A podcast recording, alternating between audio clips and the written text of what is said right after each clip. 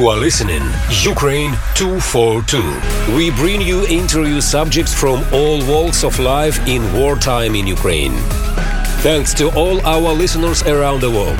Here is our collaborator and your host, Anne Levin. Welcome to Ukraine 242, a weekly exploration of the Russian invasion of Ukraine, featuring conversations with influential people in Ukraine and important scholars and artists from around the world. I am your host, Anne Levine, reporting from WOMR in Provincetown, Massachusetts, for the Pacifica Network. Our guest is Albina Kovalyova, an award nominated documentary producer and director specializing in telling compelling human stories from Ukraine, Russia, and the former Soviet Union. Her documentaries have taken her from Russia's high Arctic to the battlefields of eastern Ukraine and Kazakhstan's border with China.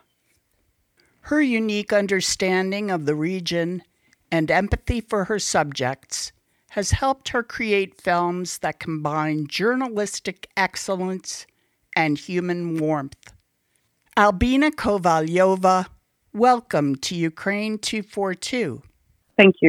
Kovalyova is director and producer of Occupied, a documentary about civilian life during wartime in Ukraine from the BBC World Service, released on October 20th, 2022. It's available to view now on YouTube. Filmed in secret by Dmytro Banenko and Lydia Biletska, it documents their life in Kherson, Ukraine from March 2022 until their eventual flight from the city in the end of May. Albina my understanding from your biography is that your other documentaries and news pieces that you've directed and produced and written have been on the ground, as it were. Whereas Occupied, you were not on the ground filming. That's right. For a large part of the film, Dmytro is the one who was our eyes and ears in Kherson. Did you know Dimitro before you started working on it? No, no, I didn't know him. Basically, what happened is in the first weeks of the war, it became really clear that Kherson, the first Russian occupied city in Ukraine that's quite sizable is going to be strategically important for that reason. And I thought that there might be a similar kind of scenario as what happened in the Donetsk taken over by the pro Russian rebels in the last eight years, where you saw that kind of terror and an information blackout creeping in. And, you know, I thought that Kherson would be that kind of situation fairly soon. So I was looking for characters who to be able to film their stories, and someone suggested a local journalist who was filming, and it was Dmytro. I got in contact with him. We had a couple of phone conversations, and then he started sending me just a little bit of material that he was shooting, you know, just his daily life. But it was really great. It was really colorful. As a director, how did you make that work? Thank you for the question. It's actually, I think, a very interesting one because that's right. For a large part of the film, Dimitro is the one who was our eyes and ears in Kherson. And it was quite challenging because he had never really filmed professionally before, certainly in a kind of documentary way. So we had to really spend a lot of time talking about composition and things like that. But also we had to make sure that he was safe when he was filming and to pass the material in a safe way, but also just to make sure he was doing okay. So some of the time, you know, he wasn't even filming, he was tired or, you know, because this was everyday life and some days nothing happened. So we would just spend some time talking about how he was feeling and um, what was going on. But, you know, it was interesting because I wasn't there. I was kind of living it almost in real time because I was reviewing the footage as soon as it was possible to do so, as soon as it would upload. Of course, sometimes there are issues with the internet because signal would sometimes be jammed or it was some technical problems. But mostly it was seeing the footage pretty much the same day or just the day after these very key moving moments when, you know, he's reacting to big events such as what happened in Bucha, such as, you know, when the internet is cut off, such as when Ksusha is scared that she might be bombed, those kind of moments. And the journey out, that's the other big one.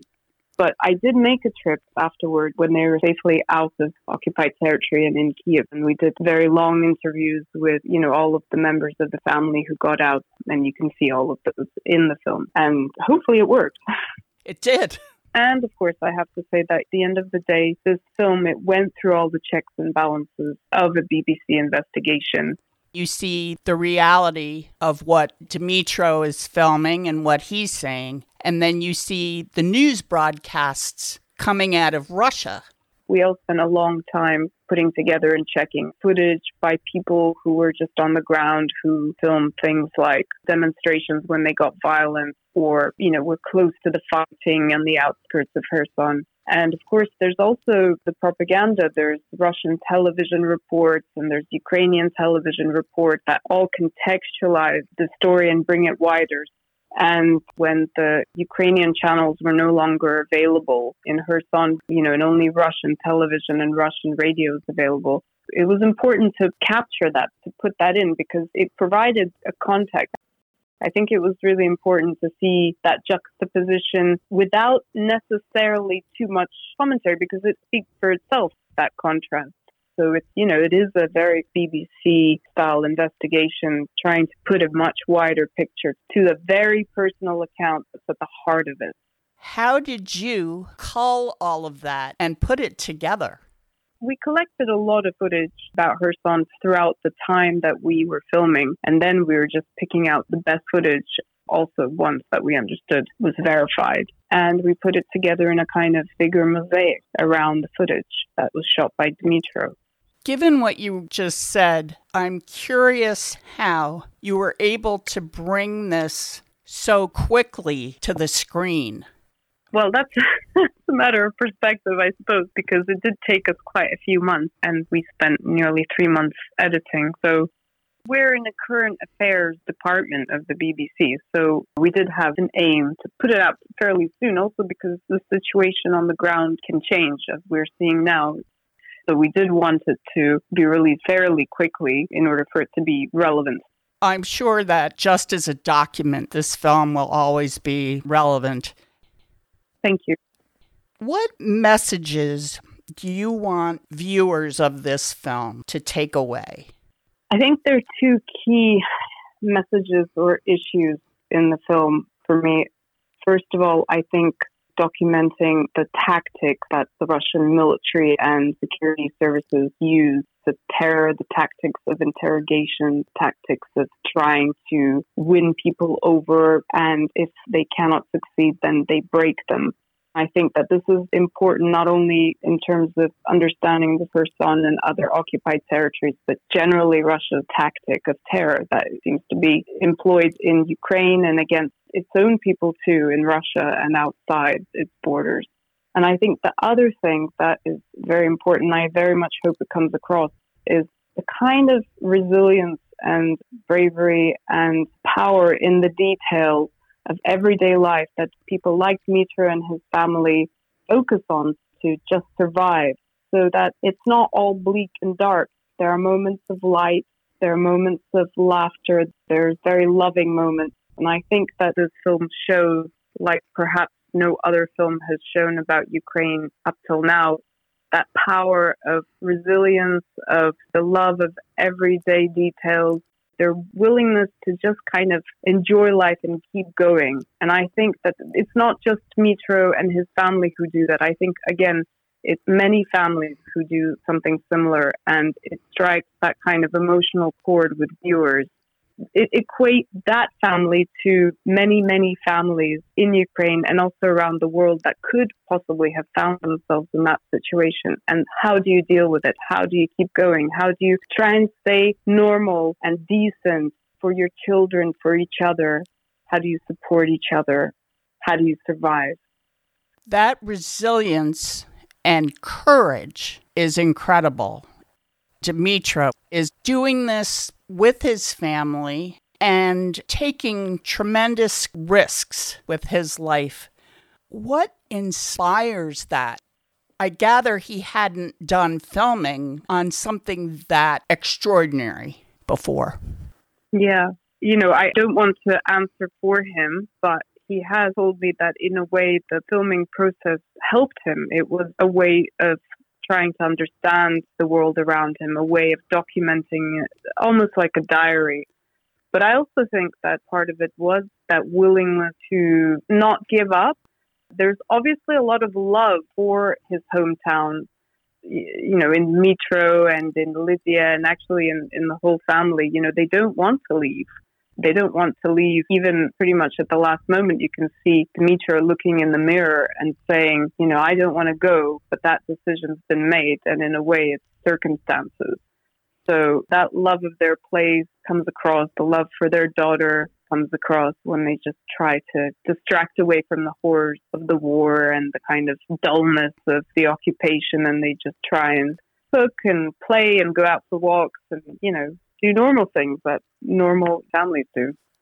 Arguably, the most compelling character in your film is Dmytro and Lydia's five year old daughter, Ksusha. How is she doing? That's a really good question. Um, obviously, the family is now in Kiev, which on the one hand is better for them because they're not under occupation. On the other hand, as we know, there's been a lot of missile strikes on Kiev. There are problems with energy, electricity. So, you know, and for a little child to experience this war situation, I'm sure, like for so many children in Ukraine, it's very difficult. But I know that Dmytro and his wife Lydia, they're trying to do everything they can to make sure she's okay and to reassure her. And, you know, in those moments of bombardment, they try to watch cartoons and just try and make her not worry about it, not feel that fear. Father Sergei, the priest in Kherson, is an incredibly compelling person in Occupied.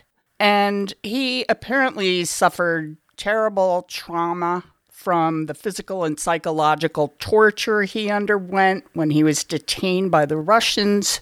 From the video, it is quite evident how much of a transformation he went through after he was tortured, and he recounts his torture in quite a lot of detail in the film. Um, he was, you know, very, I think, outgoing, very pro Ukrainian, and afterwards he managed to escape the occupied territory. Those scenes of Father Sergei, I can easily imagine the torture that he went through. Father Sergei's account of his detention and his torture, it was a public one, and that's the one we took because he posted it on Facebook. And I think it was important for him to come clean in a way about what happened because he was obviously so upset about the way that it broke his spirits and the way that they made him agree to collaborate with the Russians. He obviously didn't want to do that. So I think that in terms of his story, it's already pretty much public. There's just a little bit more detail, it's more personable. You kind of get to know him and, and like him and understand where he's coming from before you hit that final note about what happened to him. He's returned to what he was doing. He certainly seems very committed to his mission, to his calling, if that's the right word. He even admitted that it might be to the detriment of his family. He has quite a few kids but he feels right now that it's his duty to go out and inspire faith and help his fellow countrymen in that way. He was driving mm-hmm. to Mykolaiv to get medications and 1st mm-hmm. aid. He was filmed yeah. affixing Orthodox crosses to the outside of his vehicle. Do those things help keep one safe? That's a very interesting question, and I think it probably really depends on your luck and that one encounters. I think in Father Sergei's case, it did help him, and he told us that people didn't really think he was up to much because he was a priest. So it was a good method to be able to do something risky like travel between, you know, the front lines and get that much needed medication into Kherson at a time when it was very difficult to get hold of it. But I think it really depends. And there, there have obviously been precedents for, for vehicles that have been marked off as civilian, you know, buses with children and press vehicles that have been targeted. Dimitrov and Lydia and the family had a vehicle that says kids. Does that help? Well, in their case, it certainly did. Because they had a young child and a pregnant lady in the car, they were actually let through the queues that were hundreds of cars long, and they're really lucky their escape only took like a day and a half. Other people had to wait for a whole week at that time. So in their case, that did help them, but in other cases, yeah, maybe maybe not always.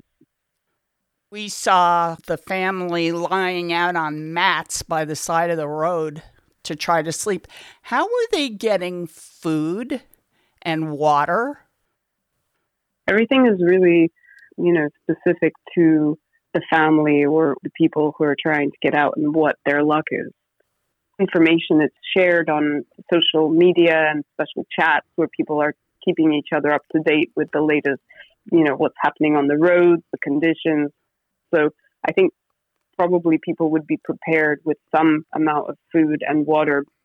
I know that Dimitro and his family brought food supplies with them, but of course, to stand for a week or even more, maybe in some cases, that's not going to be enough space in the car probably for a sizable family. So I have heard of cases where people, you know, tried to escape it taking too long and then they decided to turn back.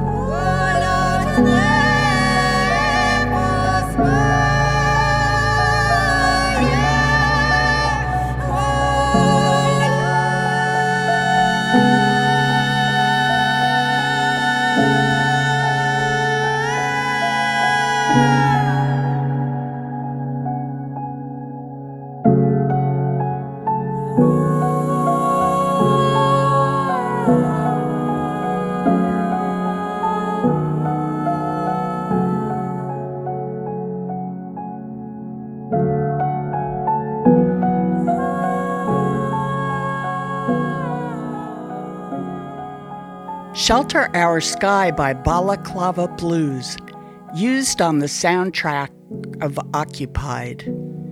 You are listening to Ukraine 242, an exploration of the Russian invasion of Ukraine. I am your host, Anne Levine from WOMR Community Radio in Provincetown, Massachusetts. Thank you for joining us. Our guest is Albina Kovalyova, director and producer of the BBC documentary Occupied, a film about civilian life during wartime in Ukraine, now available for viewing on YouTube. Albina how is Occupied doing? How is it being received? The film is doing really well. It's certainly doing really well on YouTube. There's three versions the English language one, the Russian language one, and the Ukrainian language one.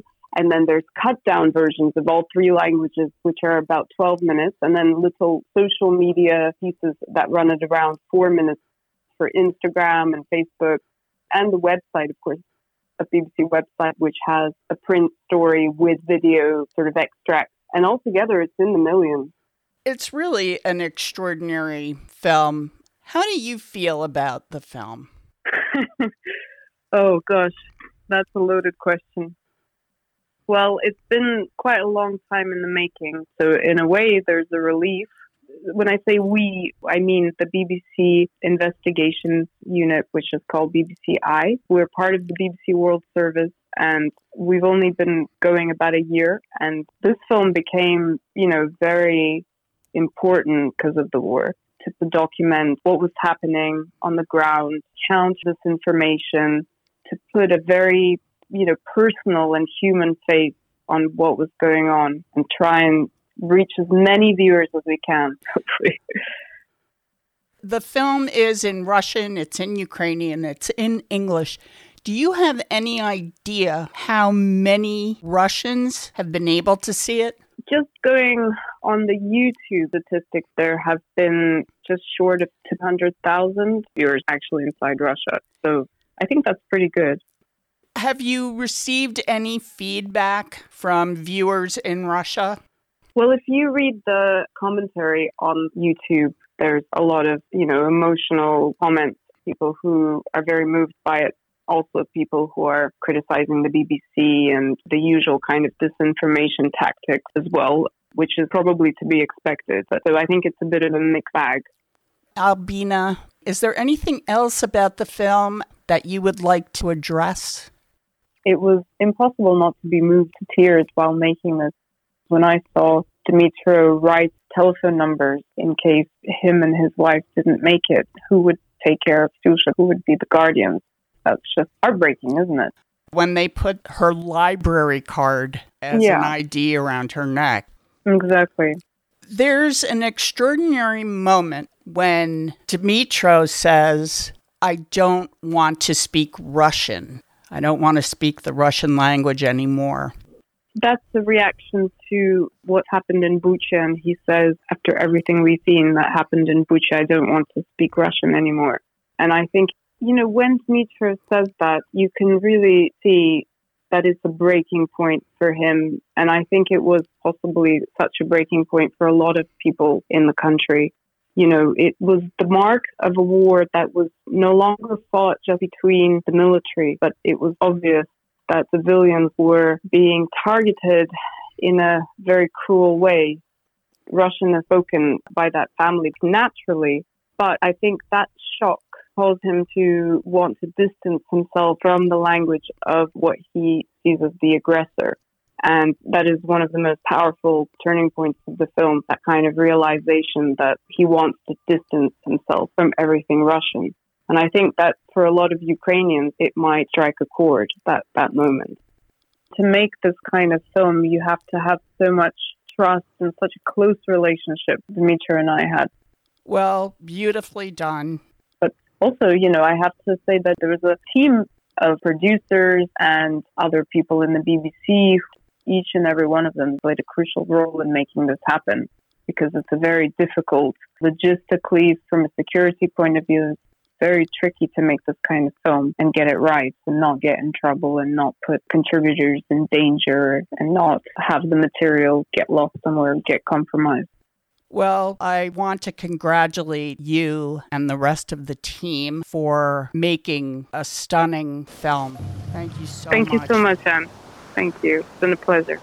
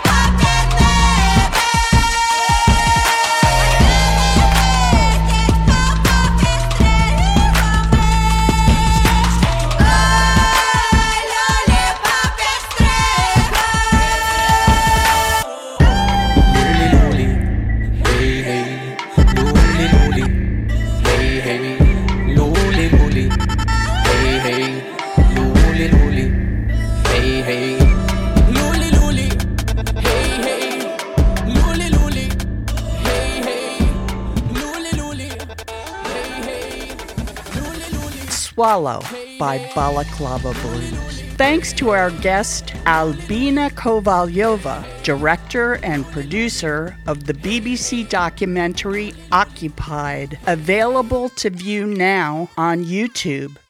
Albina Kovalyova is an award nominated documentary producer and director specializing in telling compelling human stories from Ukraine, Russia, and the former Soviet Union. Her documentaries have taken her from Russia's high Arctic to the battlefields of eastern Ukraine and Kazakhstan's border with China. She has covered the hidden epidemic of domestic violence in Russia, Ukraine's HIV crisis, and been behind the scenes with democracy activists in Belarus. Her BBC World News film, Ukraine's Frontline Bakery, was nominated for the One World Award in 2018. Albina has also worked on documentary projects with NBC and Channel 4 News. Albina grew up between London and the United States and is from a mixed Russian Ukrainian background. She spent over 10 years as a news producer and correspondent, traveling widely in Russia, Ukraine, and other former Soviet republics, covering major news stories for international media, including NBC News, Channel 4, and Associated Press. Her current projects include Occupied and a documentary about the artist Alisa Groshenina, an emerging Russian talent whose work captures the dying world of Russia's rural villages. Kovalyova lives in London with her family.